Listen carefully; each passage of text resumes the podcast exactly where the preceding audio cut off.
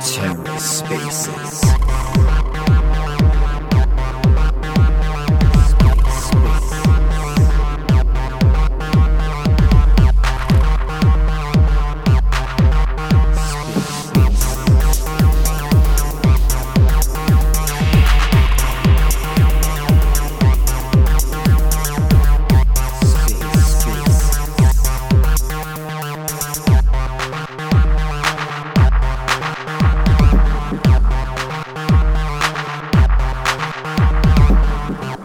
welcome to the Ether. Today is Tuesday, February 14th, 2023.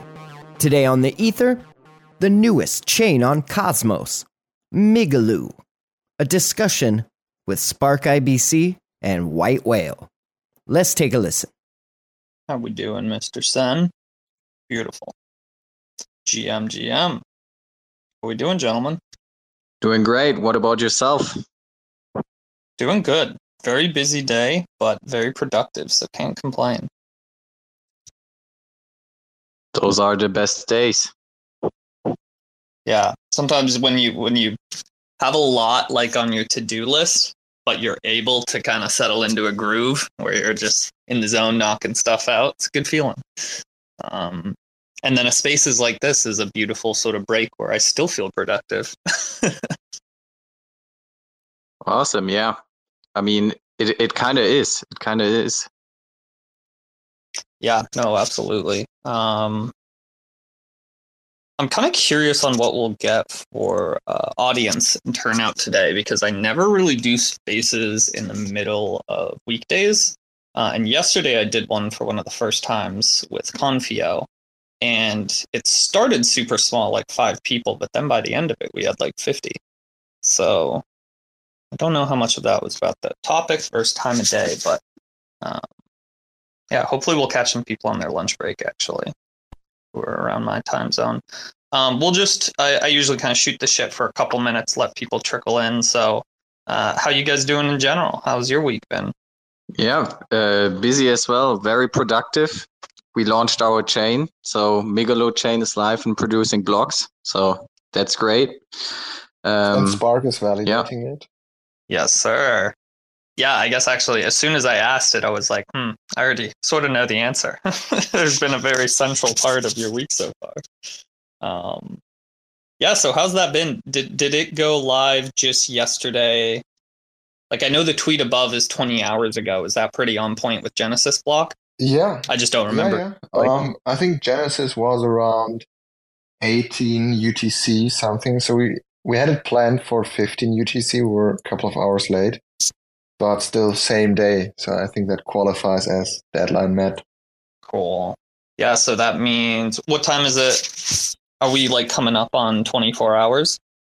The chain yeah, being live for 24? pretty much 24 hours. Yeah, plus minus maybe an hour or two. Cool.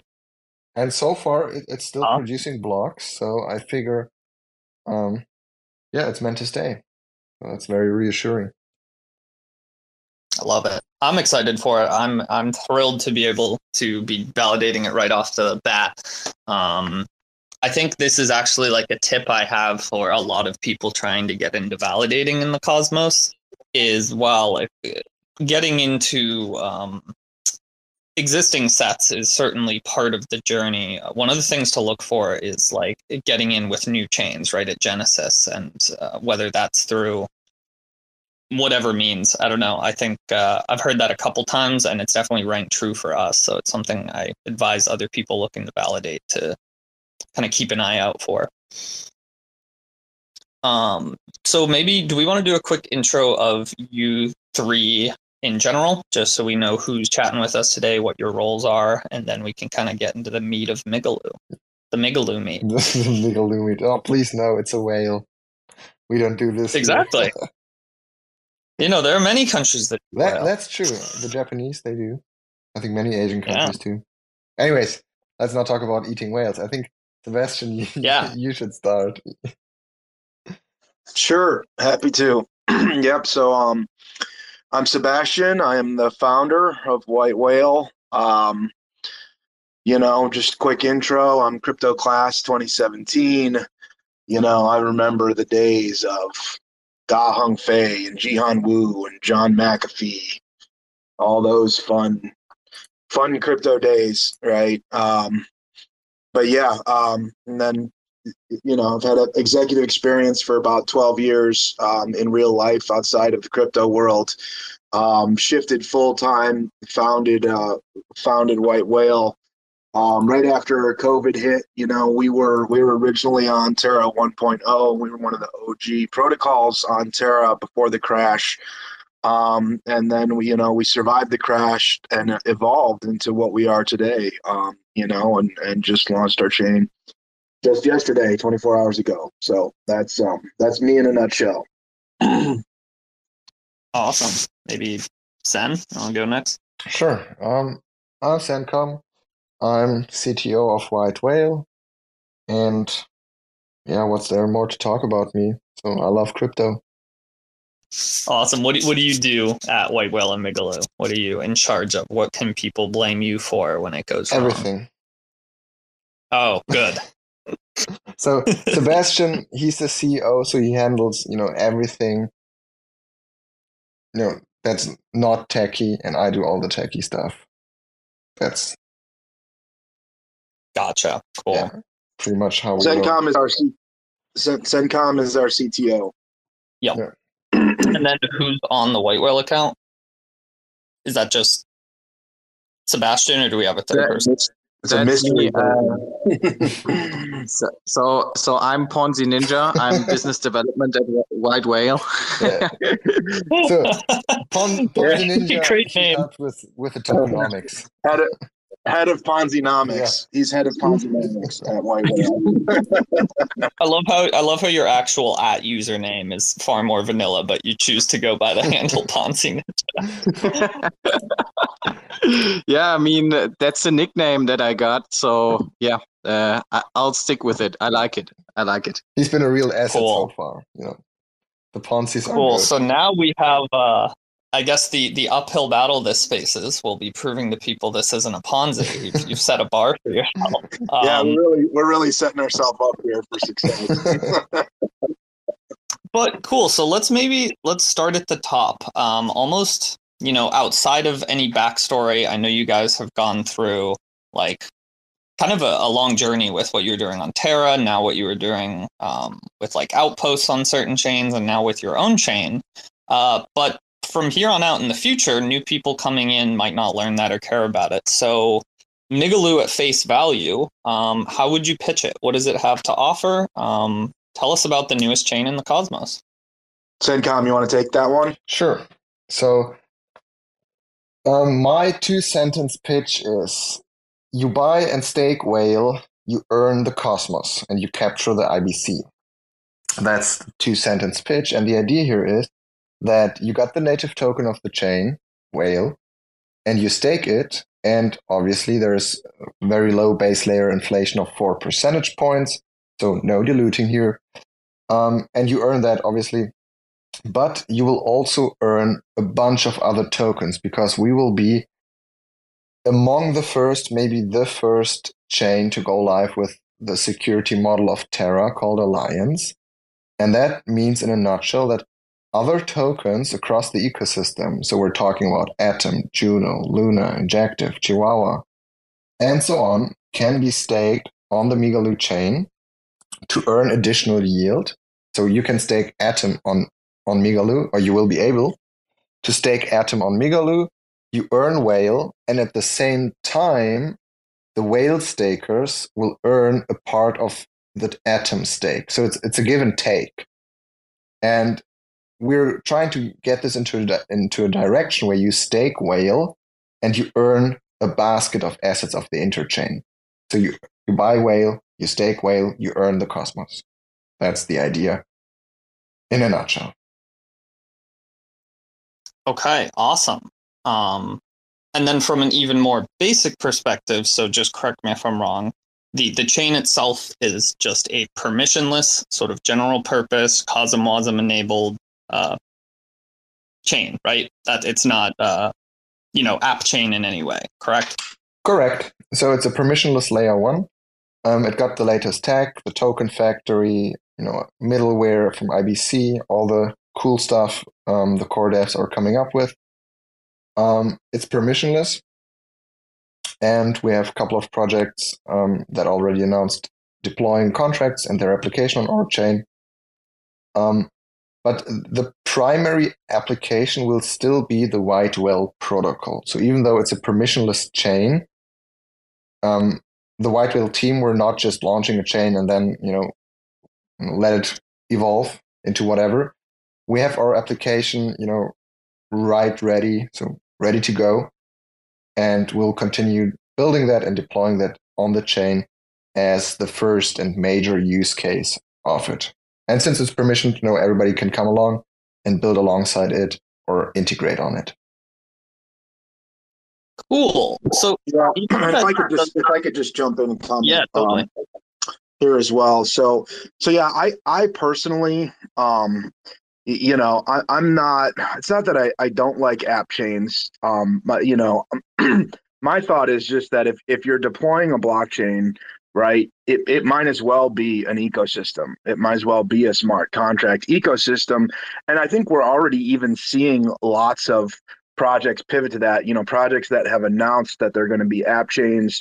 You know i mean you could even you could even kind of take osmosis for example but but there are others that are already doing the pivot and okay no we're a you know we're we're an L1 we're a blockchain we're an ecosystem. If you're having if you're gonna if you're gonna go through the trouble of launching a chain you might as well be a smart contract ecosystem is my opinion right? Now um here's the thing we we have you know, we, we have a lot of history, right? White Whale team has a lot of history and we've done a lot of things. One of which is, you know, we're the first interchain protocol to go live on the Cosmos, right? At least that I know of. Uh, and we may even still be the first one that's, li- you know, the only one live right now, um, at, at least at scale, right? We're, we're live. We have contracts live on five of, of the main Cosmos chains. So we've learned some things, right? We've learned some things about the Cosmos SDK. Um, and one of them is that you know, being a permission chain, to be frank, it, you know, it's a pain in the ass to, to launch contracts, to deploy contracts on a permission chain. It just is. And we went, you know, we've done it on permissionless chains. We've launched our contracts on permissionless chains and we've launched them on permission chains. So, um, and, and, and here's the deal. There's not that many permissionless chains on the Cosmos. If you think about it, I mean, I could name, you know, Terra, Juno, um, and Huahua I think, yeah. and and, and that's yeah, yeah, right, yep. and that's pretty that's pretty much it. it. Right, that's about it. So everyone else is permissioned, right? So we we learned very quick that we want to be a permissionless chain, so it's easy to deploy your contract on here right so and then the other the other element of it and and Sencom was was talking about this and kind of the mechanics of it a little bit how you can stake whale and earn all these apex assets um, but you know is is the alliance module right? And we're, we're very excited about the alliance module and maybe we can get into it in a little bit of depth here on this spaces because i'm i'm crazy bullish on it. I'm just crazy bullish. I think it's the next it's the next thing right? That's that's going to drop and people are going to start seeing the power of it right? Especially as we whitelist these assets you know, and and you know, you're staking your whale, and all of a sudden you're you're earning whale plus Atom plus Luna plus Injective, um, you know, just by staking whale. Um, it you know, it, it's an amazing thing. Plus the the quote unquote alliances, you know, the partnerships that we've been able to form just in these these last few weeks as uh, leading up to launch have been so powerful. I mean, we're we're dropping you, you know, we're going to have LSDs uh, whale LSDs being deployed right off the rip, you know, on our chain. I mean, think about that, right? Like, it, you know, uh, Injective doesn't have an LSD yet, right? Most most chains don't have LSDs yet. We're going to have two right off the rip, you know, um, as well as and and then. What do you wait? Oh, what do you mean? We'll get into the weeds of everything, but what do you mean? Yeah. Two, like two different protocols you can use to liquid state? No, no, we're going to have two. We're going to have two different whale LSDs right off the rip. So we've already announced B B Whale with Back, Backbone Labs, right? So they're going to be issuing B Whale, an uh, you know a liquid staking derivative on Whale. right? And then we're going to announce another one this week. Um, okay, but they are like two just separate, different LSD protocols you could choose. It's not like Prism Right. where one protocol. No, no, no, no, no. These are right. These are two separate LSD issuers. That's awesome. both both of which that we have partnerships with and br- are bringing something unique to our chain right? So so again that just showcases sort of the power of the alliance module right? And and um it- you know it's it's it's been astounding you know it's i've, I've been i've been very um very impressed and i'm i'm hyper bullish on on um what alliance kind of adds and and the acceleration of building that we're going to see from it so You know what else I think is really cool about your guys' model, and I haven't really considered it till now, but you're kind of doing a hybrid thing. Um, and I'm sure people have heard me say this a, a bunch at this point. Like, I'm a big believer in the answer usually lies in the middle.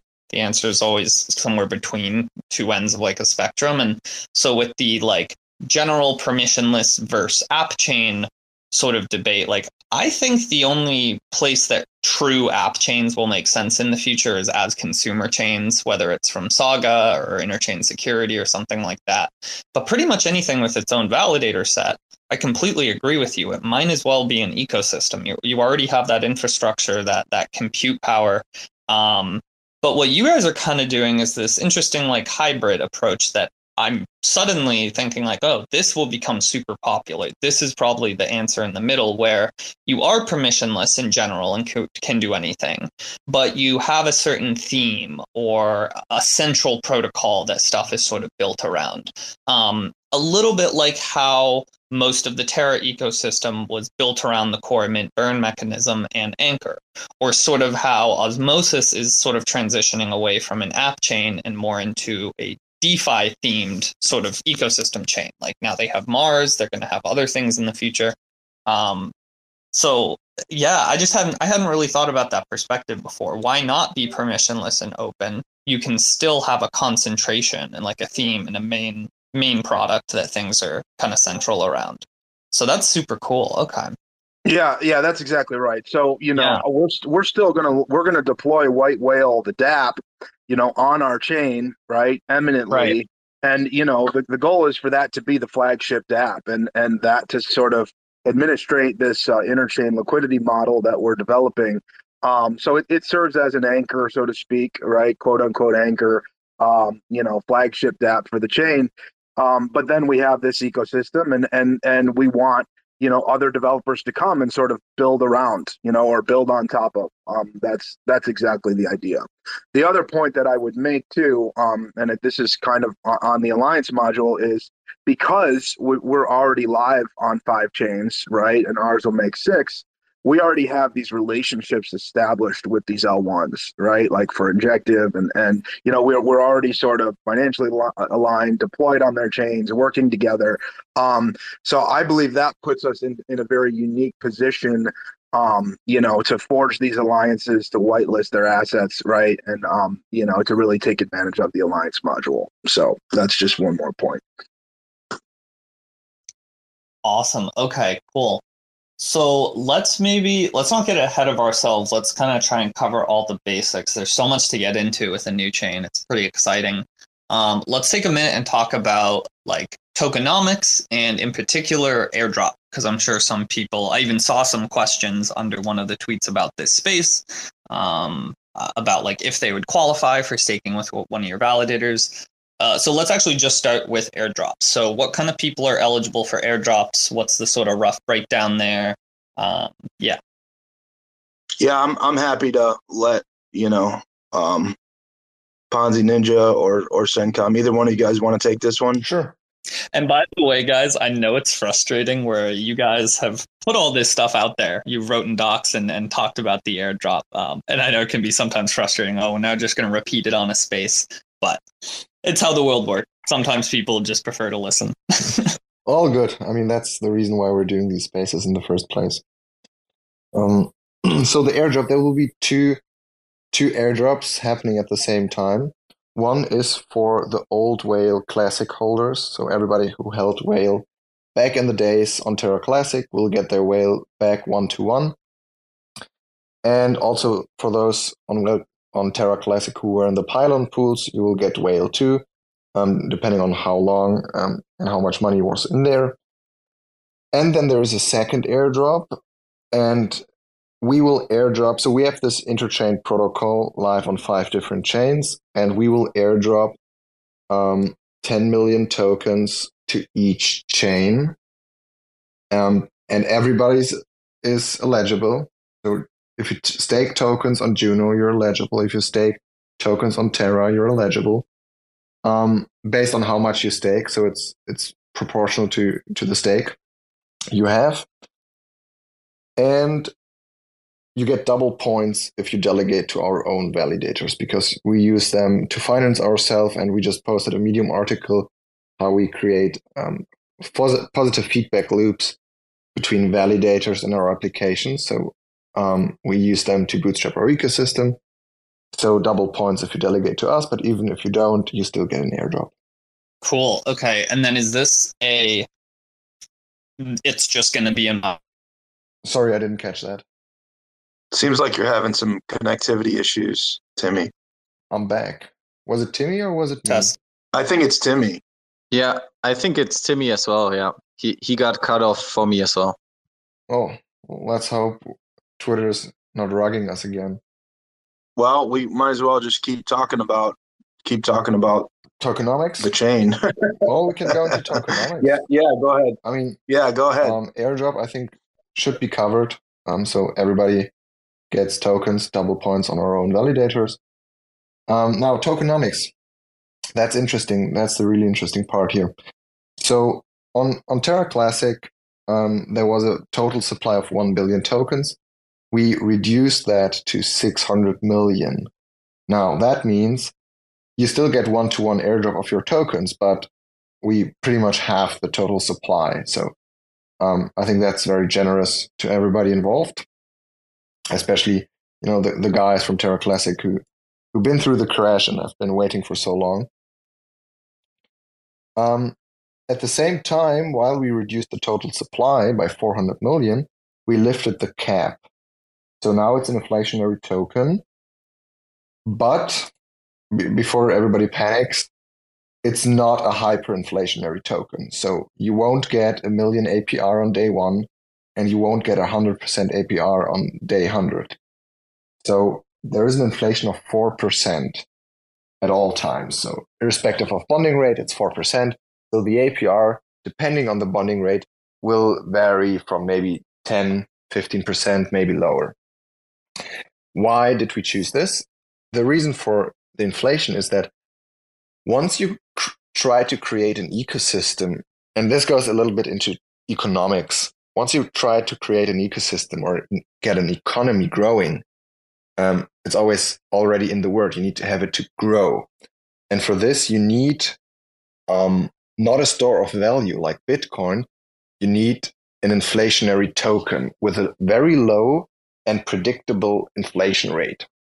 That's why we opted for 4%. And this uh, aligns with what Ethereum is doing. They have you know, similar thoughts that to grow an ecosystem, you need base inflation, 4%. So we lifted the cap, cut the supply by 400 million, and now there's a 4% inflation on the supply. Um, oh, you're back, Timmy. Hi. So we just kept talking Oh, a little bit about tokenomics.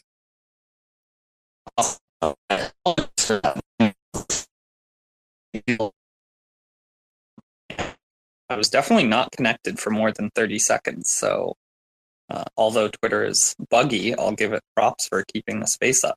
Uh, glad you could kind of jump in and just uh, chat on tokenomics. Um, feel free to keep going. I'm not sure where we're at. I just connected. Apologies. All good. So Twitter has been rugging us frequently lately, so we know the drill. Um, so I, I was just talking about how we lifted the cap um, of the supply, cut the supply by 400 million, and now there's 4% base inflation. Gotcha. Cool. Okay. I think all I was asking when I cut out is um, is there a claim window and or process for this airdrop or is it the kind of thing it's just already in our wallet if we're eligible It will be a, a claimable airdrop. Um, I don't have the exact. So the airdrop will happen not specifically on our chain, but on the respective chains we drop to. So if you Oh. stake Juno, you can claim whale on Juno. If you also stake Luna, you can also claim some whale on Terra, and so on and so forth. So um, you And so you'll you'll be claiming like IBC and then the channel ID whale on Juno, right? Yeah, It's not like a native Juno token. No, no, okay. no. y- Interesting. You, so the token is minted on on Migaloo on the chain, but the airdrop will happen send. on the respective chains. Gotcha. Um, the the idea here is that we have our satellite markets on all these chains, and we want users to um, play around with them. And I think a good way to to get this or to get users to play around with the satellite markets is to drop them some tokens where the satellite markets are. Okay. Awesome. I like that. That is really kind of reinforcing the multi-chain approach that you guys have been Mhm. um, really leaning into ever since ever since your sort of transition. Um, awesome. Okay, so if users were to um, go to Migaloo Chain right now, Mhm. kind of two questions in one. What could they play around with um, aside from maybe staking? Um, and then what are some upcoming soon things they'll be able to play around with? Like what kind of protocols are on the near horizon and D apps and such? Sebastian, do you want to take this? Sure. Um yeah, so excuse me. Unfortunately at the moment there's not much that um anybody can just go and do on on the Migaloo chain specifically. Right. Um we we got the chain up, we're we're producing blocks. Um but un, until the airdrop it's not like there will be whale tokens um in in public circulation um that that can be staked, right? Um, you could go see it. You could certainly monitor it. Um, Smart Stakes dashboard is up, right? Um, you could go on Silk Nodes and and check it out.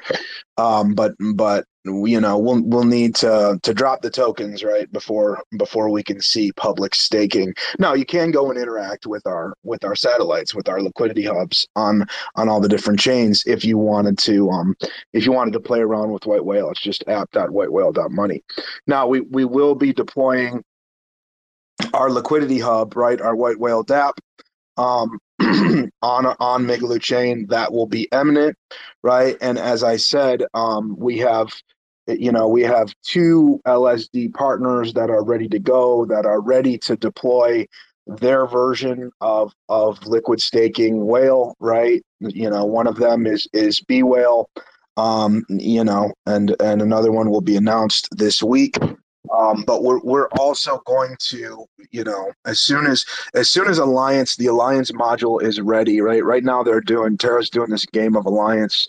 So um and, and I believe they're finishing up an audit. So once we have a green light to integrate the Alliance module, we will do that and then we will propose to to whitelist these two um you know th- these two Luna LSDs um, as as stakeable assets on um, on Migaloo chain. So that will be exciting, right? And that will be kind of a race because as soon as they're white whitelisted, you know the the yield will be in the thousands of percent or something like that, and, and, and it'll come down as as the market balances it out, right? Um, but we have those, you know, we we have those locked and loaded.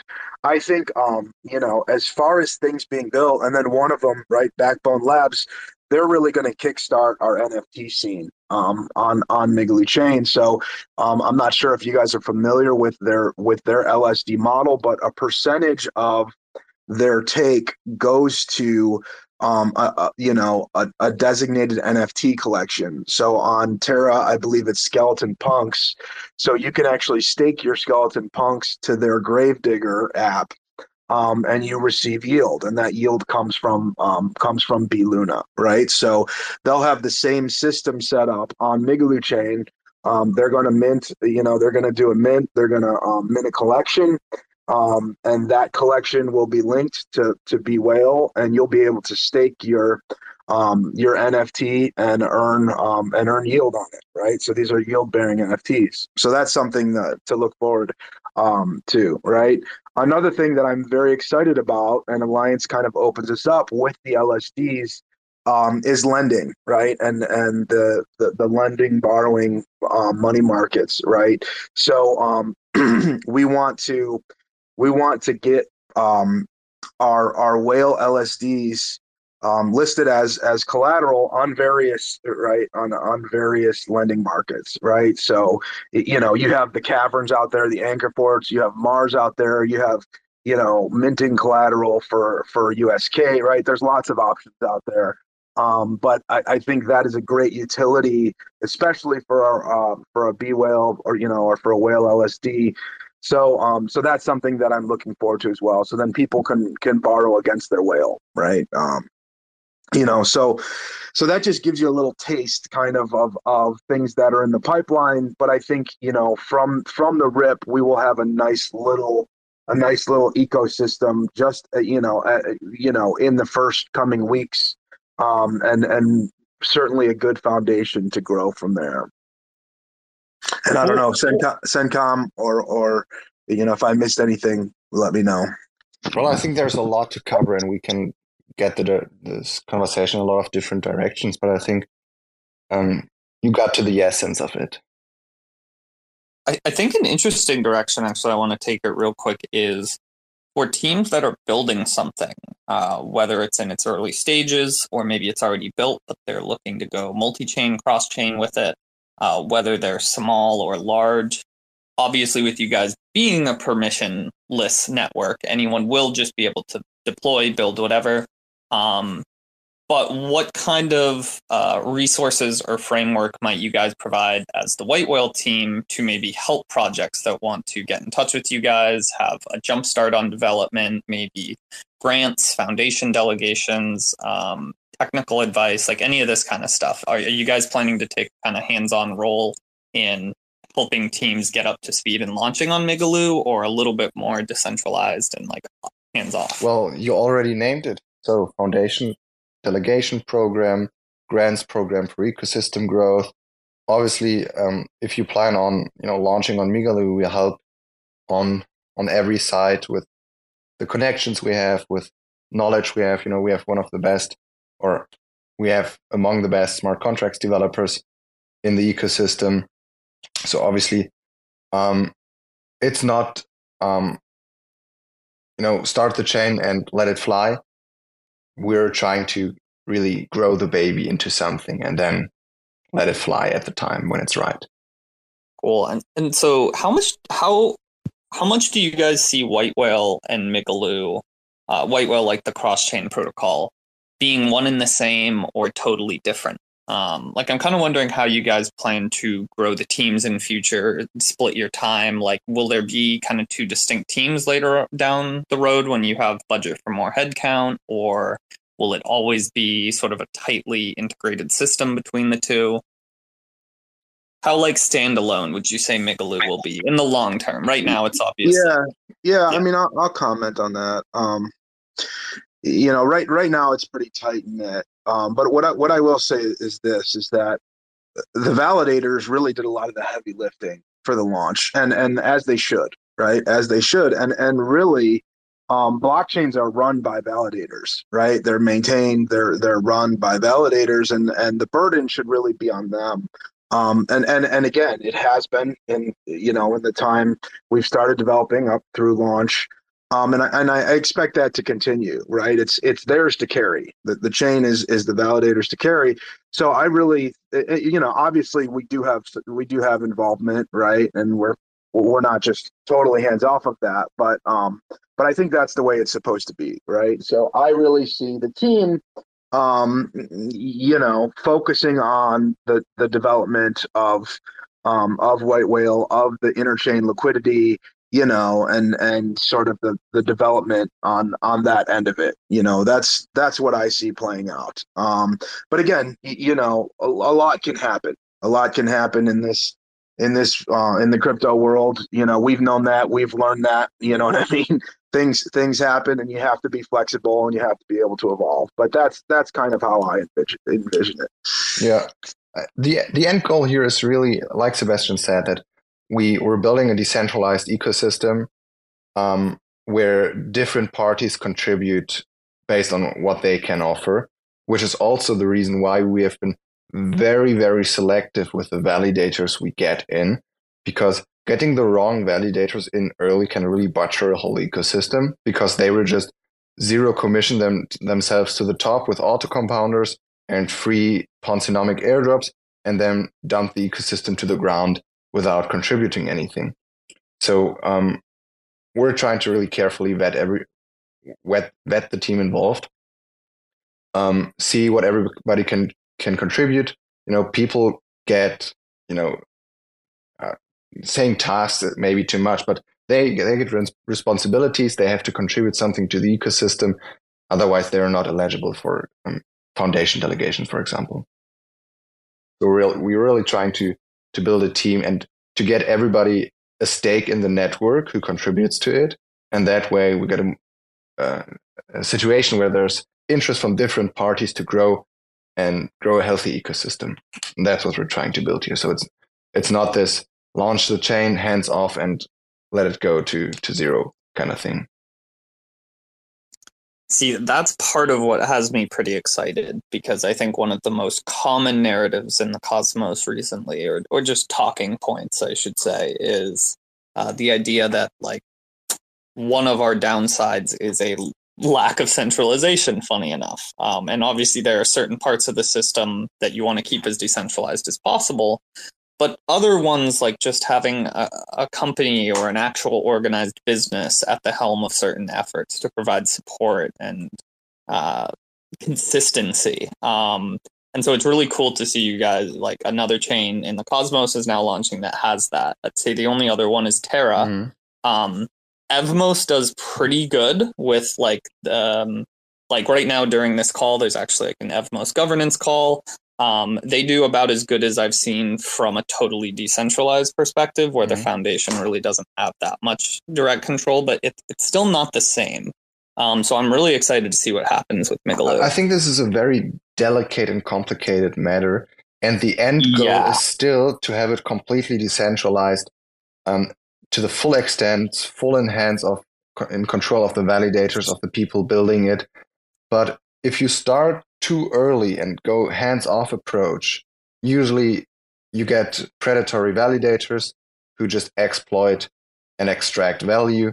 And this really, really harms the ecosystem. So think of it more like growing a baby to a strong, um, you know, functioning human and then letting him out in the wild instead of, you know, birthing a baby and just, you know, setting it free from the get go. Yeah it's it's right. It's it's the same thing as like, uh, do you want to be a completely hands-off parent that does no parenting, or do you want to be a, a helicopter parent? And the answer is usually somewhere in the middle, right? we're um, trying exact same exactly. Thing, yeah. We're trying to you know decentralize it at, as quickly as possible without sacrificing um, the ecosystem in in pursuit yeah, of. I think idea. that's the way to do it. I, I think people in the past couple of years, crypto's gotten old enough where most have sort of given up or or abandoned the notion that like full decentralization across the board for every bit of the system from the onset is like the way to go. I think that's that's sort of over with and now we're all realizing there's a balance to be struck. Yeah, but the goal, so don't get me wrong here, the goal is still to to get the hands off and let it fly. Yeah, absolutely. But it, it, will take some time to to reach this point. For example, yeah. um, once the airdrop is is live, um, we will we, and we delegated all the tokens and the community pool for the ecosystem growth is, is spent. Then there's really just a couple of million foundation tokens and the team tokens. So then we're really already very decentralized. So yeah, and I'm um, just on, on here um, everybody, please check out the tokenomics um, to get more insight into um, how initial token supply is distributed and how we expect it to evolve over time. By the way, all three of you feel free to pin anything to the top of this space. Like if one of you guys has made a tweet with a direct link to those tokenomics, um, you can share that to this space. Right now I just have the one tweet from Migaloo Zone pinned up above. Um, and for anyone who wants to check it out, actually, yeah, they're not in here in this Twitter Spaces, but there is an account for Migaloo. It's at Migaloo underscore uh, zone. I've tagged it up in the name and put the tweet. Cool. So, okay, I'm a little bit all over the place here, but I, I kind of want to go back to liquid staking out of uh, a personal question. So, between the two solutions you'll have, uh, Backbone Labs and the other one you mentioned, you know, once the airdrop happens, we're going to be doing a little bit of shilling for ourselves and some of our other favorite validators that are in the set and, and like shouting out that people should delegate. And I'm wondering how that will work um, with the liquid staking aspect of things. Like, I know some liquid staking protocols can be designed so people could still pick their validator. Um, sometimes it's from a pre-chosen like smaller list. How might that work? Like, could Spark IBC get in on liquid staking? Well, first of all, um, we we decided to go with multiple liquid staking providers just to get a good mix in the system because different teams have different solutions with different advantages and disadvantages. And I think by having users choose so having a free market where people can decide what liquid staking solution they choose, um, I think that, that it creates a healthy healthy ecosystem. Um, I mean, we have Backbone Labs here in the chat. They could come up and, and just talk about their solution real quick. Yeah, I guess my core question. Uh, feel free to request Backbone if you'd like to. Absolutely, I'll I'll shoot you an invite, but no pressure as well. Um, yeah, my core question would just be like, among those choices, will one of them be one that's like validator agnostic, so yeah. that even though we at Spark IBC haven't built a liquid staking protocol, yeah, we could benefit from people using it with delegations. Um, yeah, so one will will be completely or one liquid staking solution will um, will base or will distribute its stake based on um, the token holders so you will be able to to lock your liquid whales and thus control the rest or the, the distribution of this of the stake. And Backbone Labs just joined here, so um, why don't you talk about Backbone Labs really quick? Hey guys, how you doing? Doing well. Thanks for joining. Um, it's great. I'm super excited about everything you guys are talking about. So basically, what our model is, Backbone Labs has a, a, different approach. What we try to address is we try to address two markets. We try to address the DeFi and NFT markets, and we try to fuel them through each other. So in our model, when we do a collection, um, that collection, that community will actually be the owner operators of that chain's gravedigger. So Whale will inherently have an NFT community that has a vested interest in DeFi activities, like from day one in our mind, this like creates a cornerstone for many other uh, activities to follow, like instantly, right? So we just want to be the backbone of these two things if we can. If we can, if we can sit show that we're, you know, the, on Luna. Let's use Luna for example. We we uh, take 100% of the revenues uh, generated from the gravedigger and we disperse them to the community, right? So to us, that's like the the best choice to use as collateral, right? Like why why use something that takes anything out of the system?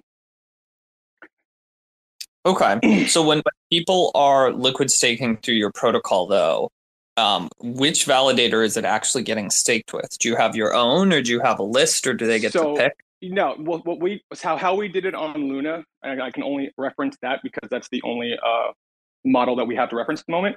Uh, what we did is it was kind of like that was kind of a unique situation because we we're trying to build from nothing. And so we made partners, and those turned out to be the whitelisted validators.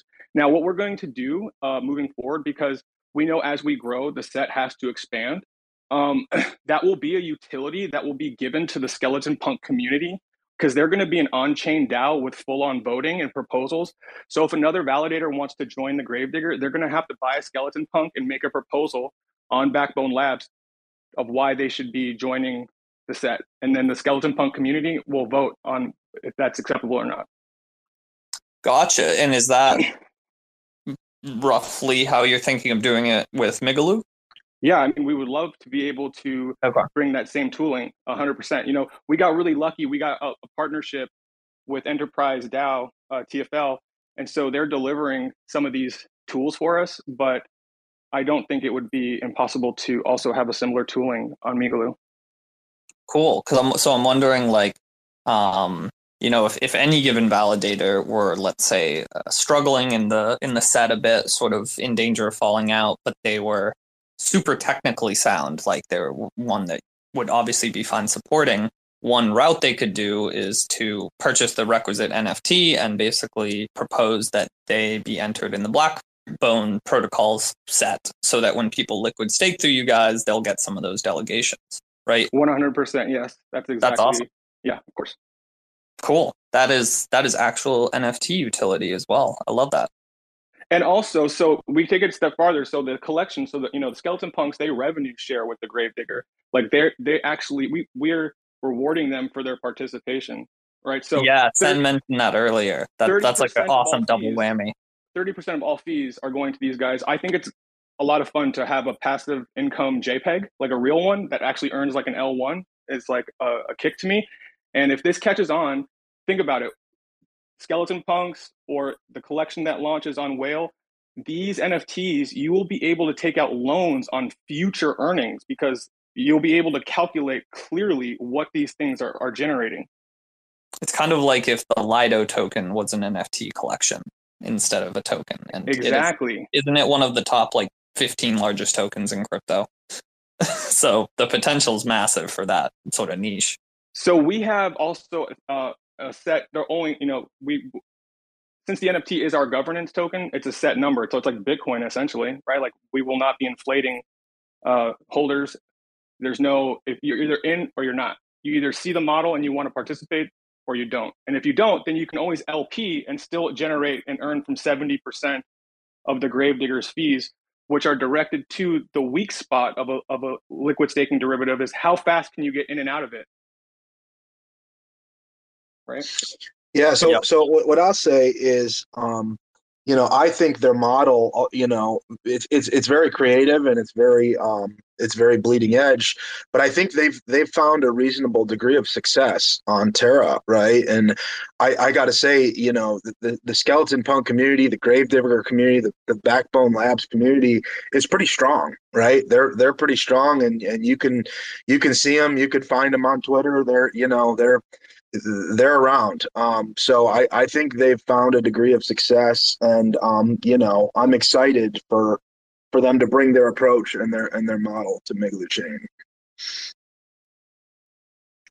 Yeah, and if I can jump in here real quick, uh, maybe one more use case for the uh, NFTs that uh, Backbone is going to issue. Um, there might be um, a future where you can actually borrow against your NFTs. That would be a really interesting um, application as well, I guess. You know, so uh, yeah, it opened uh, opens up a whole new door of possibilities. You know, so uh, great, great to have them on board. I love it. I feel like kind of uh, one thing you guys are tapping into, uh, you guys meaning the White Whale team, by incorporating protocols and teams like Backbone right off the bat is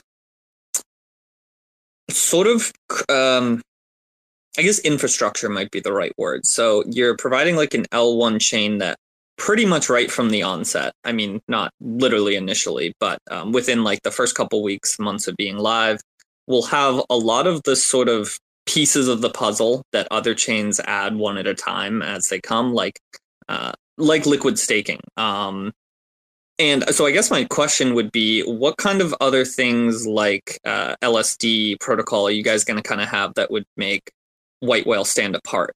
Like I know that there's some plans for.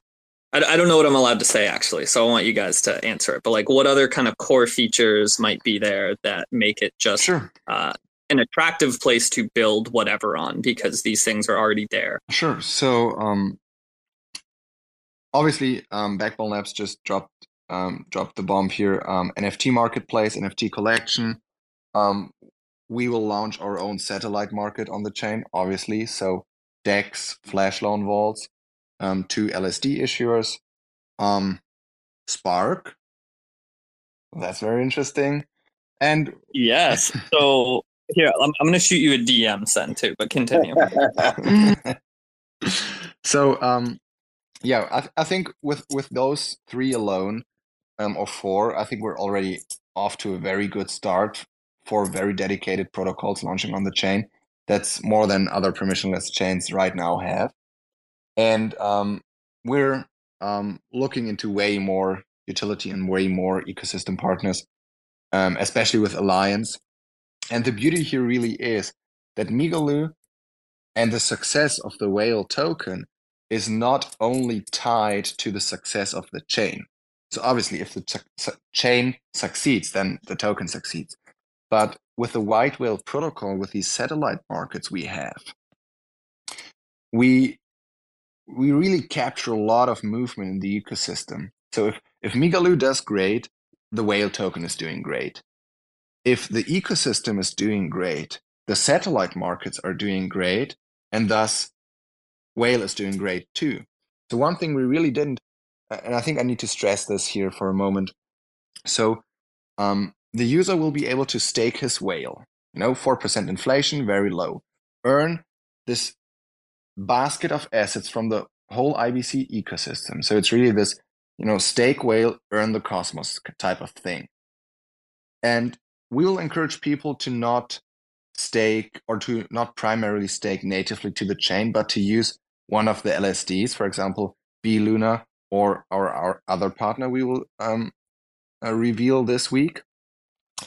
And these tokens, these liquid staking tokens, they then capture, you know, the inflation, but also all the different, this basket of assets that you earn from the Alliance module. And this liquid staking token that, that captures this, this dynamic, you will be able to move it to any of our satellite markets, which will continue to grow horizontally as the ecosystem grows. So now we're on five chains, two more in the pipeline, and as the ecosystem grows, many more you will be able to stake that liquid whale that already earns you tokens from the IBC ecosystem and inflation. Stake it to the satellite markets and there participate in governance of the satellite market and earn rewards of the satellite markets, real yield of the DEX, of the flash loans, and anything else that we will ship in, alongside to the satellite markets in the future. And that's really, I think, an interesting dynamic why to build on on Migaloo and or on the satellite markets. That's that's super interesting. Yeah, that is a.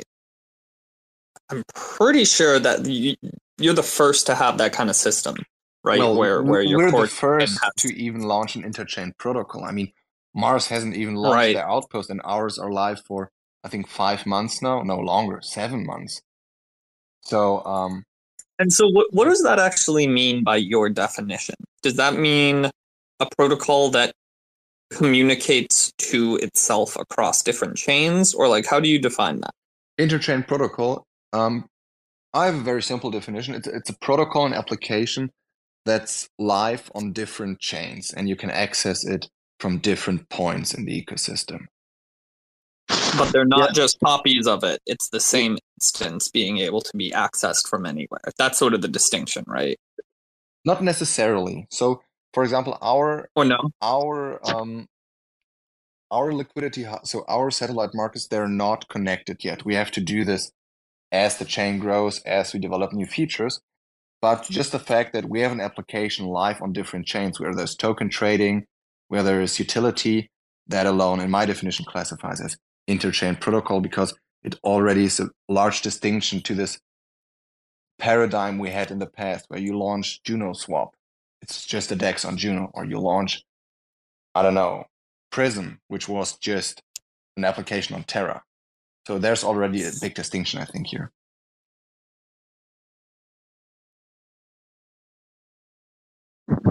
Yeah, so in, in simplest terms, I think what, what he's saying is we have contracts deployed on multiple Cosmos chains. You know, that's um, that's the, the simplest way to say it. Okay. Okay. Awesome.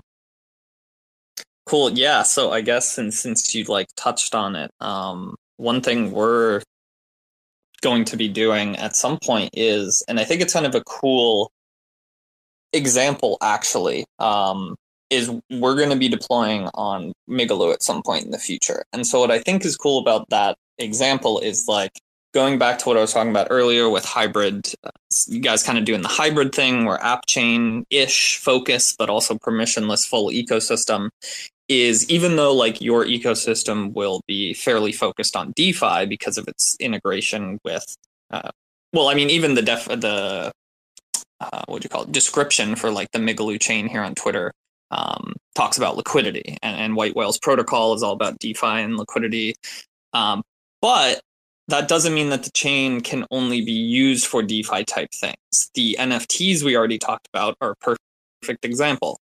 Um, and then the Spark platform is another one. So one reason we think we'll be deploying Spark on Migaloo is because the way we're going to have Spark work in the near future is you simply point to where your assets are. So whether they're uh, some ERC20 on Ethereum or you have something on Thorchain or somewhere in the Cosmos, like really anywhere. Uh, you're just going to point to where that is and say, I want to contribute this to whatever Spark campaign is going on.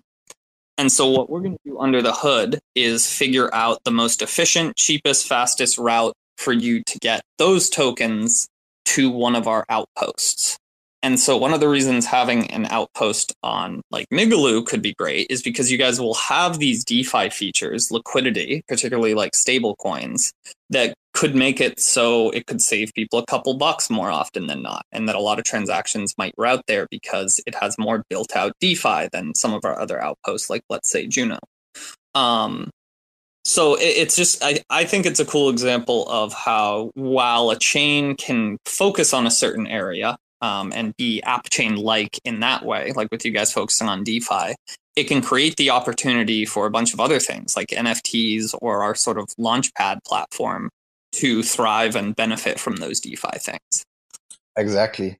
And this is also the reason, or part of the reason why we decided against the permission chain, because a permission chain is really one of the few use cases they have is that you need to tightly control the block space. For example, for high performance blockchains like Injective, where you need the lowest possible um, block time to create the best, best trading experience. But for our chain, for a smart contract chain like Migaloo, it doesn't really matter if the block time is five seconds or six seconds. Nobody really cares. So we can lift the tight control on the block space and thus open up the doors for more innovation and more people joining the ecosystem and participating in in the dynamics that we're trying to create with this interchain liquidity model. Super well put.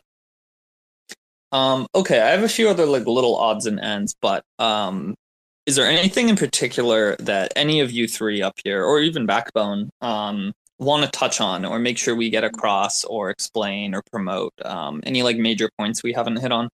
Yeah, I, there is something that I think we can we can talk about. Um, we're we're going to implement an, an, another thing that's on our you know our, our roadmap, and I would say short, you know, not not eminent, but short term roadmap, um, is implementing a you know a protocol level burn mechanism, right? Um, and in fact, we we have a couple. We'll have a couple burn mechanisms, one at the protocol level, one at the app level. Um, but I, I think that's worth discussing and sharing because I, I think it's a really cool feature. Um, and uh, you know, Sencom, you could probably explain it better to me. So if you want to, but I think I think we should touch on it. Yeah, sure, lovely, thanks. Um, yeah, just just a reminder. So we have this asset whale with a four percent inflation, and the reason for this is we we want to facilitate growth of an ecosystem and not um, you know hinder growth and development. So that's why. Sorry, real yeah. quick, uh, that four percent number, just because mm-hmm. I'm wondering, I'm sure other people will be. Is that like perpetual for the first year? Um, what does that apply to? It's perpetual for until somebody changes it, and somebody reads okay, governance. But yep. um, we, cool. so we, Sorry, we carefully selected that number, so um, we expect um, it to hold the test of time until somebody comes up with something smarter.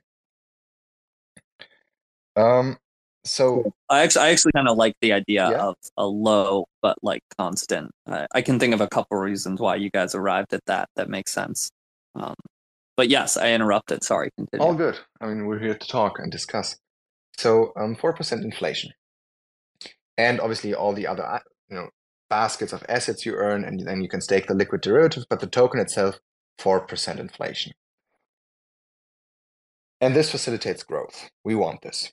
At the same time, we want to make the total supply deflationary, and we're doing this, or we will do this by um, creating two burn mechanisms. One is on the chain. So part of the transaction fees, say 50%, will get burned.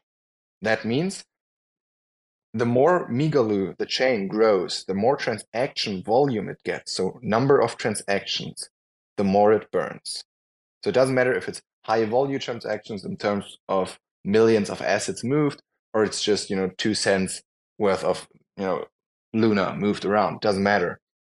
Um, this scales with transaction frequency and volume. Or in general, this grows with the Migaloo chain. Then we have another burn mechanism on the satellite markets. As I said, we have these satellite markets live on five chains. And we're going to scale this horizontally as the Cosmos and CosmWasm and IBC grows. And on all of these satellite markets in parallel, there's trading, there's flash loans, there's people buying, selling, and in the future, more different use cases how users can interact with the with the satellite market. And all of these satellite markets, independently of each other, generate revenue. A part of every swap, a part of every flash loan is protocol fee. That protocol fee is used on all satellite markets, no matter it's fi- if it's five right now or 100 in two years. On all of these satellite markets, the fee will be used to buy back whale from the open market. So think of we have these satellite markets on how many chains you want, and there's constant fee generation and constant buyback of whale on all of the markets. This whale is then distributed to the liquid token stakers of the respective satellite markets. So remember, you, you stake your whale through, for example, Backbone Labs. You earn whale inflation, you earn the Cosmos assets alongside with the whale inflation. Then you move that token to one of your favorite satellite markets, stake it there, and earn the revenue of the satellite market. And going back to the burn, so it will be 90% of the satellite market revenue will be whale buyback and distributed to the respective stakers of that satellite market and 10% will be burned. So we have this one burn mechanism on chain that scales with transactions on Migaloo. So if Migaloo grows, more whale is burned. The other scales with trading activity and flash loan activity on the satellite markets. So if Injective is really picking up speed, there's more trading, there's more fees, there's more whale buyback, and there's more whale burn. So we really have this and, that's what I initially meant when you ask what is what's the USP, what's White Whale doing. This is really capture the IBC. You stake whale, you earn the ecosystem, and you capture it, because no matter which chain grows and picks up in volume, volume, we will try or we will be able to capture some of it with our outposts there, and thus, you know, generate buyback more whale, burn more whale, distribute it to more stakers, and um, this is the second burn mechanism I was, you know, Sebastian was initially talking about. This is the app chain burn me- mechanism that scales with the ecosystem and the app level. So yeah, I think you should ask question, questions here. This Whoa. was a long story again. I'm sorry. Yeah, okay. Well, actually, I was just first going to say, so I'm not going to ask you to repeat yourself, but if if you did not follow along with what Sen just said, check out the Terra Spaces recording or the one here on Twitter, especially if you're already listening to this after the fact. Go through that again because that's that was huge. That that sounds that sounds pretty brilliant. Um, it yeah, and it scales with the ecosystem growth. Okay. So it, it, it That's, scales. I don't even know. It, yeah, it scales in three ways. So if, right. if Migaloo grows, the the the chain Migaloo then obviously, you know, Migaloo grows. So that's kind of obvious. Then, yeah, um, it grows. So the ecosystem grows horizontally with the ecosystem. with the Cosmos. So the more Cosmos chains there are, the more satellite markets we will have. And at the same time, Yep. it scales vertically with the satellite markets. So if Injective suddenly picks up steam and goes hamwire and there's billions of trading volume, that specific satellite market outperforms the others and buys back more. So we're really trying to capture um, value in three dimensions here. So on Migaloo, vertically with, with the ecosystem, and then horizontally too. in that injective in, in that injective example, where would the protocol be buying the whale from? Would you have a market on injective? Well, we have our satellite market with the DEX on Injective, and Whale will be listed there.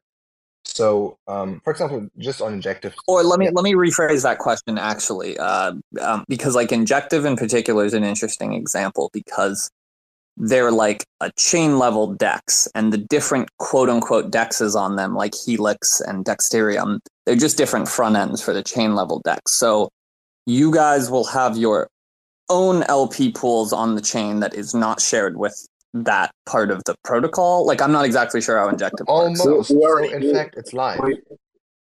Yeah, we already do have our own pools on Injective. Okay, and so are but are they They're not Like your to own- the to the gotcha? um, CLOB, so the to the order book. okay. But there That's what I was is so we have trading bots running that trade between the order book and the AMM, and this creates some kind of a price anchor for the order book where you get less volatility because every time the order book moves, there's it drags along the AMM, and this creates more price Yep. stability, which is a desirable feature for order books. Okay, cool. That makes total sense. Super interesting model. Okay. Yeah, so he, he you know, so Sencom, he dropped a lot about our model there. And what we found in in pitching this and in talking to people about it is it, it takes time to get your head around, right? Um it it just Yeah. does. Um there's there's a lot there's a lot of moving pieces and, and all that. And but but those who take the time, to be fair, those who take the time and, and where it clicks are super bullish, right? And and you could feel it, you can you know, you, you could hear us ourselves like we we really believe in this uh, you know, and, and we're very excited about it. What what I would say to summarize it is we've designed our model and our tokenomics to basically capture the value of the IBC in general. Right. That's that's In what we many that's different what we had in mind. Yeah. And like that that sentence taken at face value in, in different ways, you're kind of capturing. Yes, from Okay, different do have- angles. From Okay, so I do have one specific question I want to follow up with there. Uh, but first, I just want to make a comment on like it's something I've been realizing in the bigger picture sense uh, recently. So, like when burn mechanisms first started getting popular in crypto, uh, I almost you know entirely wrote them off as like an easy way to sort of drive artificial value, like a low hanging, almost degen way of um, outside of very specific protocols where it made sense. Um, but now what I'm starting to realize is like I thought about that because I used to think of, or I, I thought about it like that because I used to think of crypto as money. Um, where few cryptos are actually trying to be money. Like money, money shouldn't be destroyed. That's that's why you know Bitcoin's way it is. Blah blah blah. Um, but when you switch the analogy from money to another analogy we use all the time, gas, in it, which is applicable in this case because you guys are it's a layer one token it's used for a number of different things um suddenly like it kind of starts to make more sense. It's like okay if we're using the analogy gas it is consumed as it is produced or mined whatever harvested drilled um and so it, it like just really zooming out from anything crypto specific even like i'm wondering if systems that build a burn mechanism in the way you guys are with a lot of thought and a lot of intention to the whole cycle and the whole big picture is actually like the way to go moving forward. I mean, um, clearly some other people have kind of thought that burning has gotten more popular across various L1s, but yeah, I, I just wanted to call that out as like a realization I've been having that then applies perfectly to your guys' situation. Um, okay, so Ursen, do you want to jump in there? I I just wanted to say that. I think your realization is correct. that most cryptocurrencies are not money, will never be money, and shouldn't try to be money. Um, it's really for a lot of tokens, there are very specific dynamics in place you need to factor in. And for an L1, it's an ecosystem. You need to grow it. That's why the Federal Reserve of the US typically aims for 2% inflation because they know they need growth. Now, obviously, that didn't work out in the last couple of years, but point still, they did their homeworks in economics, and that's how an ecosystem should be grown. But at the same time, which is really what, what crypto opens up is, I think, complete. And I don't want to, sorry, I don't want to bore anyone with my economic theories here, but I think crypto really opens up a new paradigm where you have an inflationary asset and you get this growth from the inflationary asset and at the same time have deflationary total supply that you know encourages holding and long-term um, long-term and rewards long-term interest in the protocol. And i think this is such a powerful dynamic and it's it's so powerful and new that most people in crypto didn't even wrap their head around it and you know not to speak of anybody in in TradFi or Legacy. So I think this is really right. um, a very interesting dynamic. We're trying to really you know explore here and push the frontiers of this economic paradigm. And I think the way we designed our ecosystem is that um, I'm very confident that it will work out in the end. Um, obviously, it needs time. You know, it needs time to scale and to grow. You know, we talked about this baby analogy um, but I think it can grow into a really mature being. You actually reminded me there one thing I wanted to jump in with earlier, but you were on such a roll. Um, and anyone who knows me knows I like to do these sort of just basic, uh, basic instructional kind of call outs. So uh, most people in here might roll their eyes and be like, "Of course," but for some people, I do just want to remind and make clear that four percent emissions does not mean four percent like APY on your staking. Um, so the way staking works in proof of stake networks is you're earning the yield that you earn is basically calculated off the people not staking. So like the 4% figure that was thrown around earlier, if every single whale was staked to the chain, you would have 4% more whale in your wallet at the end of the year when you started. But that's not how things happen. Only a percentage gets staked. Um, and so your actual API, APY or APR will be higher and variable. That'd be accurate, right? On point. Yes, that's that's yes, yeah. absolutely, and and a very good point. Um, yeah, and if I could just jump here, jump in here real quick on um, sort of burn theory, right? And I don't want anybody to hear what I'm not saying, um, but it, you know, if if we look at Terra 1.0, right, we look at the golden the golden age of of Luna. Um, one thing that it did is it, it really showcased the power of a compelling burn mechanism right and it did a lot of things but that's one thing that it did i mean it, you know that's a big reason why why we all aped in right is because we're looking at how many you know a million a million of luna from the circulating supply burned today right and it just had this compelling burn mechanism and and it was very sticky and the community loved it you know now i'm not saying that we need to do something like that but um, you know, I do believe, and if you look at right Ethereum, if if anybody here uses Ethereum, is you know you're paying a few bucks a transaction at the protocol level, at the validator protocol level, right? Um, we you know we over here in in the IBC and the Cosmos, we don't have that problem. But uh, you know, personally, I think that I would be more than happy to pay a few cents, right, per transaction, five cents per transaction, um, to uh, you know to a burn fee at the protocol level, right? To a burn fee at the protocol level. And, you know, it, it does a lot of things. People love it. Um, but, it, you know, it, as Sencom said, it balances out our, our inflationary tokenomics, our emissions, um, you know, and it scales with the protocol. So the more dApps that are built, the more transactions. Anybody that's doing anything on Migaloo chain is contributing, um, you know, to this burn mechanism. So I we do want to figure out a compelling burn mechanism at the protocol level. I think it's an important thing that that we can hone in on. Awesome, cool, well put. Okay, so to wrap back around to I forget exactly what uh, I was segueing off of for this question. Um, we've meandered quite a bit, which is fine. Um, I'm. I'd like to hear. We've all heard sort of the pitch um, on what it offers from TFL, but as a team who's implementing it, I'm curious what you see yourselves getting out of Alliance, and like, how does it ben- benefit the Migaloo chain and whale holders? I think Sebastian, you as the primary Alliance bull, that's for you. Yeah, yeah. I mean, and I've already touched on this, but you know, I I personally I think Alliance is going to melt faces. You know, that's that's what I think. I am I'm very bullish on it, and you know, I'm speaking from one that we're we're building an Alliance chain, and we've kind of already seen the first fruits um, of the power of of these kind of alliances and partnerships form forming you, you know we're going into this you know we're we, we just launched our chain 24 hours ago.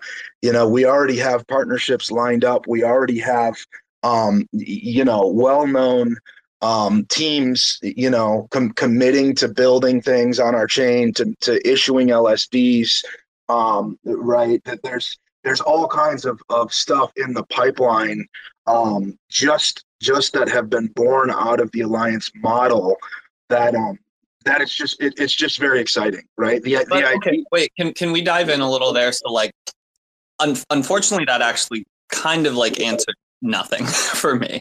So Okay. the actual code, like, sure, like it maybe participating in the um, theme of alliance, you know, has got you like cooperation and yeah, like, yeah. I, I But can the actual the, the code and question on, on the how the thing works.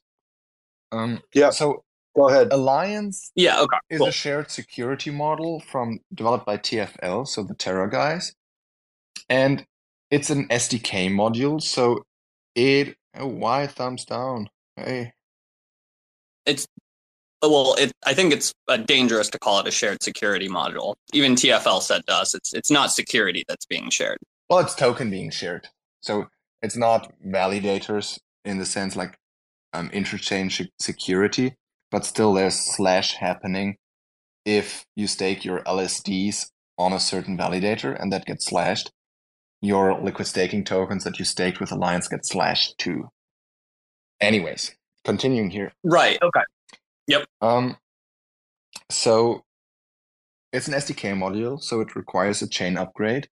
And then after that, governance can whitelist any asset, also IBC ad- assets. So that means assets from other chains, any asset, but it makes most sense for liquid staking derivatives.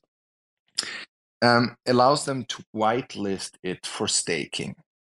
So um, once we implemented it on mainnet, the somebody can put up a governance proposal and you know say, hey, we want to whitelist B Luna from Backbone Labs to be staked on Migaloo.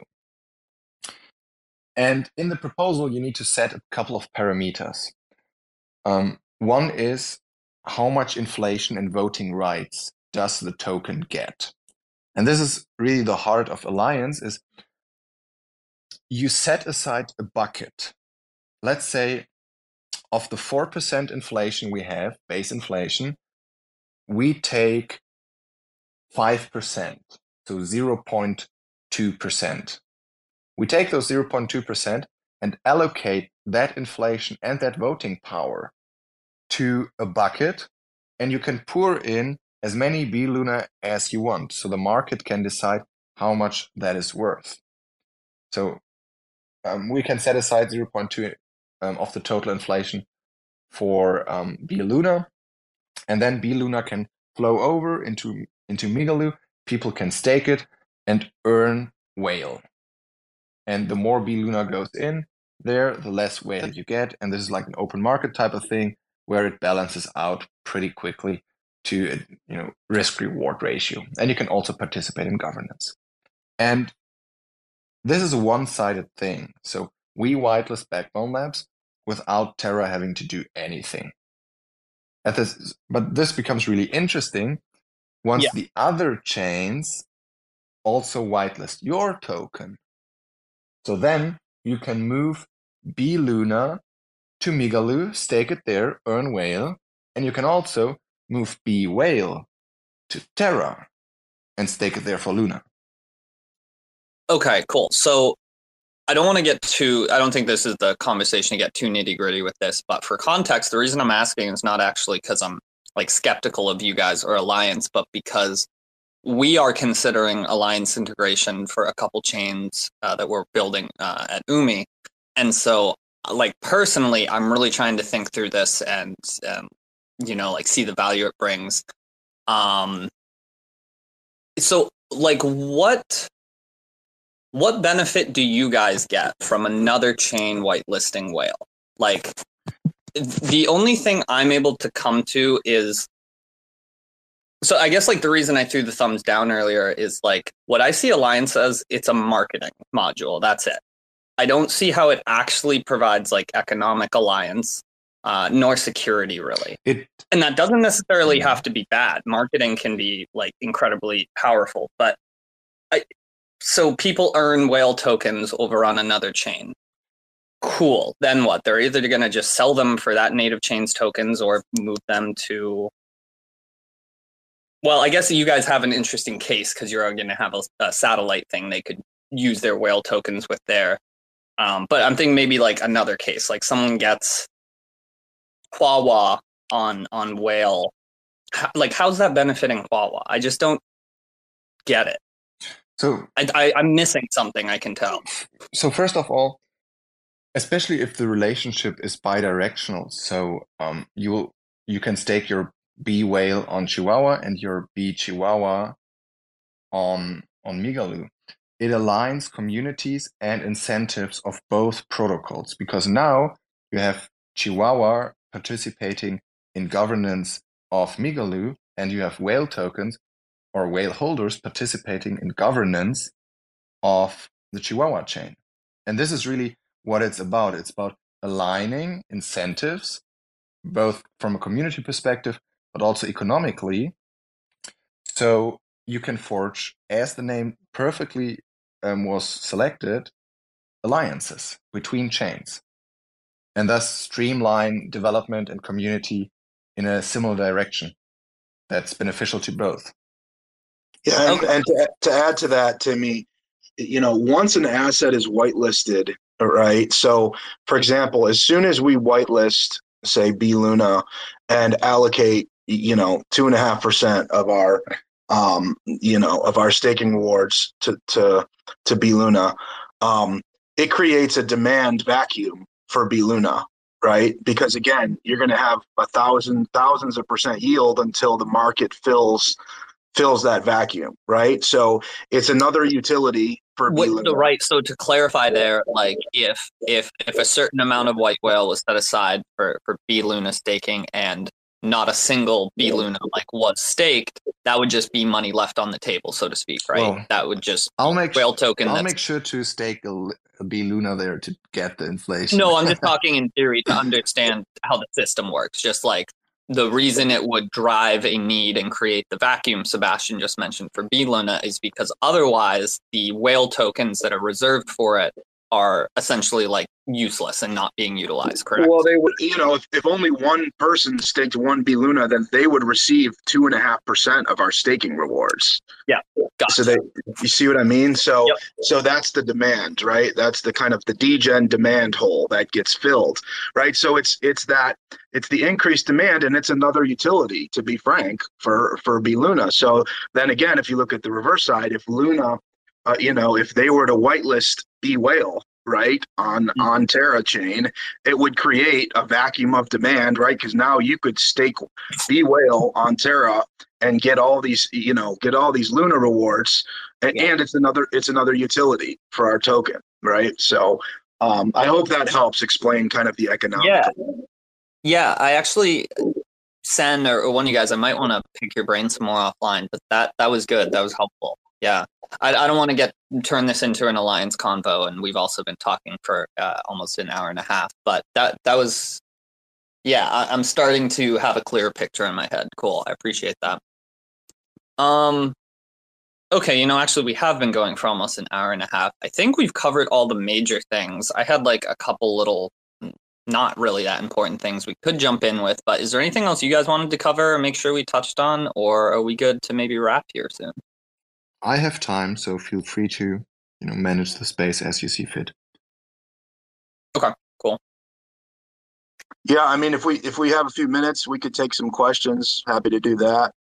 Yeah, always. Um, yeah, let's just say from from here on out, um, like definitely re- feel free to request to come up, uh, leave a reply to this Spaces tweet, DM myself, uh, any way you want to get a question through. Um, oh, okay. So maybe Sen. Do do we want to chat about what I DM'd you about? I just saw you reply, and maybe you even did talk about that while I was disconnected earlier. I'm not sure. Well, Sebastian, do you want to talk about a special pool that's coming up? Um, Or not?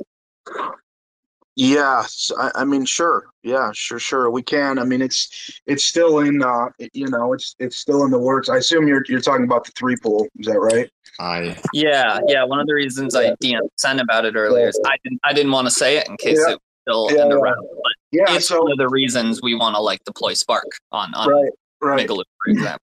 Yeah, so our so so just to to drop the alpha, right? Our stable swap contracts are finished. Um it- you know, we they're going into audit um end of this week. They are, you know, they're coming in hot. They're coming in pretty quick. Um we have both a two pool and a three pool stable swap contract um ready to go. Our our tests show them being even more efficient than um than Astroports um, and and the curve being a being a little bit better.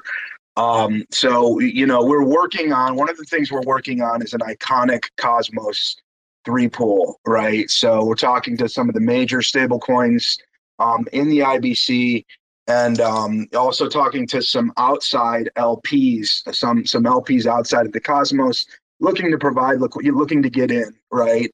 Um, to seed the pool you know and again with alliance we we haven't even um, talked about what you can do with incentivizing lp tokens right um, by whitelisting them. You know that's a whole nother sort of door that opens with with the alliance module. Um, but you know we're we're working on ways for for sort of sustainable incentives um, and and to get liquidity into the pool. And so so basically the the end game on this and it, it doesn't have to be just one. There could be a couple different um, three pools, but but let's say one iconic three pool um, that's not only live on Mig- Migaloo chain, but it's connected to all of our satellites. So it's basically an interchain three pool that can be accessed and traded on um, on on any chain that we're deployed on. Right. So uh, you know, so an, an interchain deep three pool with um, with the major stables of of the IBC is in the pipe. I also think uh, one of the coolest things about that is so the LP token for that pool will be kind of like a liquid stake thing where it can appreciate, right? Well, well, I mean, it can be right. So I don't want to get ahead of ourselves, but what you could do is, you know, you could take the, the LP token for the three pool. This this technically could be done, and we could whitelist it. Right, we could whitelist it as a stakeable asset on Migaloo chain. Then some of our LSD partners, right, they could issue an LSD of the staked three pool token. Right. Then what you could do right? Then this is this just showcases all the doors that open here.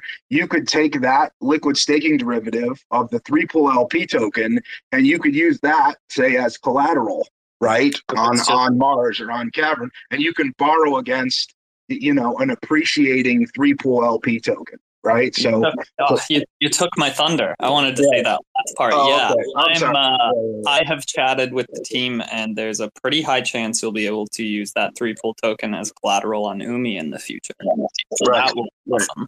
yeah, yeah. So there's just a lot of lot of degen stuff that that can be done. Um, so we'll see where it goes. well, that's big alpha. Um, so from Sebastian with the three pool and also from Timmy. That's really cool. I think, like, just imagine, yeah, imagine having a stable collateral that is also appreciating to either give you more collateral or like pay off your loan. Yeah. It's, it's awesome. Yeah, and then and then one thing I'll just touch on too, because I get this criticism, right? We get a criticism a lot from the cynics and the skeptics. It's well, what is you know, why do we need another L1, right? Why does Cosmos need another L1? Um, and you know, my answer to that is this: that you know, it's kind of like saying, what do we need? You know, what do we need LA for? We already have New York, right? Or or why do That's we a need great analogy. uh, You, you know what I mean? Like there's the L ones are different. They there there's different people involved. There's different um, governance, right? There's different inflation. You may not like New York. You may want to live in LA, right? Um, it- you know that that's one thing. The other You know, thing that is a fantastic analogy. Right, yeah. Like that that is almost as crazy as someone saying like, why would you need New York? We have Paris. right. Like they're not even comparable. They're they're Right. they're the same thing, a city. But beyond that, yeah, different in every way. Yeah. So then the other point is, you know, and and the thing that that gets shot at us is, well, you're just you're, we're all fighting for the same capital, right? We're all it's the cosmos, the echo chamber, and you know, people are just moving around different capital. And what I say is, well, not if we bring in new capital. You know, not if we bring in new ca- and and that's what we're trying to do. I'm personally talking, like I said, to to LPs outside of the cosmos that are trying to come in to seed this pool and LP and others. So you know no if we bring if we bring in new capital to the cosmos then what's your then what's your argument right so so anyway on that, um, it's a really good point, Sebastian. Um, we're also um, collaborating with Composable Finance, who's building an IBC bridge to Polkadot, and Cosmos or Landslide, which is building an IBC bridge to to the Avalanche ecosystem. Both CosmWasm enabled, so The first Um, one first- was Polkadot for the less technically inclined. Yeah, Polkadot, Composable Finance and Polkadot, and Landslide and Avalanche. And both co- are CosmWasm um, enabled. So obviously we'll deploy, I'm talking of horizontal scaling, we will deploy our um, our satellite markets there so that Migaloo and White Whale is both at the heart of the ecosystem in the Cosmos with the Migaloo chain and the satellite markets, but also reaches the gates of the Cosmos ecosystem to the Polkadot ecosystem, to the Avalanche ecosystem with our DEX, where these different tokens can then be traded. And here's the interesting thing. Once these chains go live on mainnet, we can start whitelisting Avalanche and Dot, Polkadot, to be staked on Migaloo. So Wow. you, you can really drag in a lot of new people, a lot of new liquidity into the ecosystem by, you know, all of a sudden, you know, IBC bridge to Avalanche opens up and all of a sudden you can you have a satellite market there from White Whale and you can move your Avalanche, your AVAX to to Migaloo, stake it there, and boom, you're in the ecosystem. That's what a brilliant strategy. Yeah, I think it's also great when I see first off, you're one of the only protocols truly thinking multi-chain, but then a step further is when you're thinking multi-chain, it's more than just Cosmos. Um, and that's the way to do it. Okay, I have like one last little question. This is a question someone actually asked me like uh, a week or two ago, and I, I didn't know how to answer. Um, but I'm also very curious. Is there any hope, and like technically, I guess, for some kind of white whale integration or maybe the arbitrage service or something like that, uh, integrating with Thorchain? Or like any part of your stack, is there a possibility there for Thorchain integration? So Thorchain is, tricky. So we can so Thorchain can integrate with us, obviously, um, but we can't integrate with them because they have neither Cosmwasm nor I think uh, do they have IBC? Nor I don't know. No, they don't. Yeah. so that's a bummer. But there is a um, a fork of Thorchain coming up, Maya and their cacao chain, and the side chain of this you know, Thorchain fork will be Cosmwasm enabled, and so that's where we're gonna be. Interesting. Okay, cool. Cool. Um well, I'm I'm good to wrap it. I think we've covered a ton here. I think anything else might just sort of get lost in the weeds and we can always do more of these uh, a couple weeks down the road. Uh, so I guess final call for questions from the audience or um, final things you guys wanted to shout out or bring up. And maybe we we've covered everything. Awesome. Okay, so maybe just a quick recap. Um, if you guys want to just shout out some of the important stuff, um, when people will start to be claiming their airdrops. Um, let's see, what else? That's probably the most immediate thing on people's radar is when can they get their hands on some whale tokens, start playing around. Um, and yeah, and then where to follow you guys. I'll just answer that one. Migaloo Chain does have its own Twitter account. It is tagged up above in the title of the spaces and in the pin tweet. And then obviously follow White Whale here. And then what do you guys uh, like to shout out for like discords and, and telegrams? Where are you most active? Yeah, I mean Discord's probably better than Telegram, but we, you know we're in both places. Um, what I will say is, yeah, the airdrop is imminent. Now that we got the chain launched and live, we're going to shift our focus over to the airdrop. Um, you know, the snapshot for for your delegations has not been taken yet, but it is imminent, so you still have time to move. Um, delegations, like you, like we said, you get double the airdrop if you delegate to White Whale on any of our um, any of our chains that we have liquidity hubs on. So, um, you know, you still have time to do that if you if you wish. Awesome. That's that's pretty big. Kind of. I'm not sure if we mentioned the snapshot hadn't been taken yet, so a little reward for people who stayed till the end. Cool. All right, guys. Well, thank you so much for joining me. Backbone, really glad you were able to hop in for a little bit there. Um, everyone listening, thanks for joining us. Um, I know we don't usually do these in the middle of the day, so it was great to see you all here. Um, and we'll we'll be staying in touch with the White Whale team and keeping you synced on stuff. Uh, as for other stuff, uh, tomorrow at the normal time of 8 p.m., we'll be having Cosmonaut Boot Camp and we'll be having Sei Network on to chat about what they're doing with one of the fastest chains in the cosmos. Uh, today we covered the newest. Next time for the fastest. Uh, thank you all so much. Um, make sure to give White Whale a follow. Check out Migaloo Zone, uh, brand new Twitter account. Way too few followers for the potential. Uh, and we'll see you all next time. Thanks for joining. It's always a pleasure. Always Thanks, great, guys. Yep. Thank you, sir.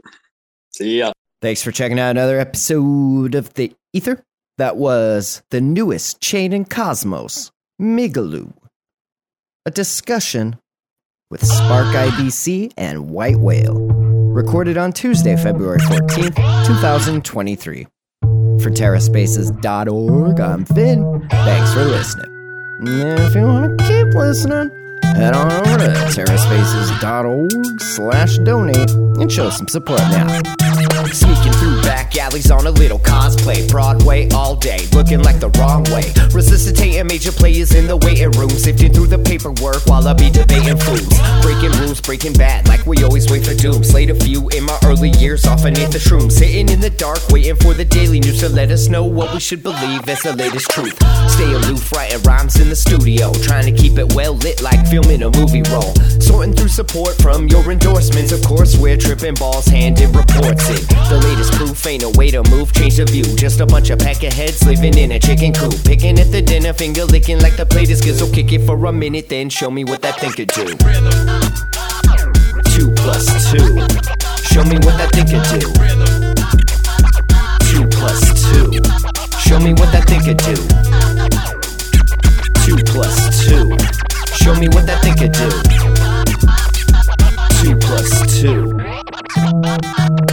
Big thinking energy always gets the best of me when I kick it in the lab, messing with new recipes. Gotta mix and match, flip the lash, letting rhythm scratch. Dope shit, spitting facts with my vision smashed. Big drip aristocrats, dishing out a list of trash. Missing wisdom, this fish is too big to catch. Better let the missus know where you hid the stash. Watch your next step, bro, before you hit the traps. Walking on eggshells, tripping over landmines. And I'm about done dealing with these damn lies. Man, I'm looking at this planet like a franchise. Chastised into digging holes in the back nine. The latest proof ain't a way to move, change the view. Just a bunch of peckerheads living in a chicken coop. Picking at the dinner, finger licking like the plate is good. So kick it for a minute, then show me what that thing could do.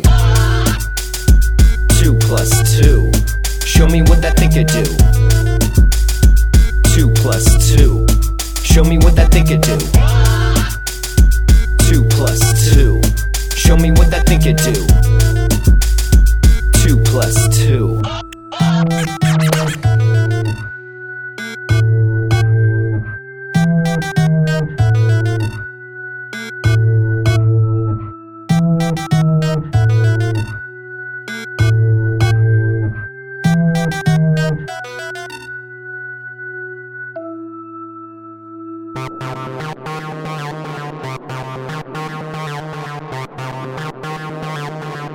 TerraSpaces.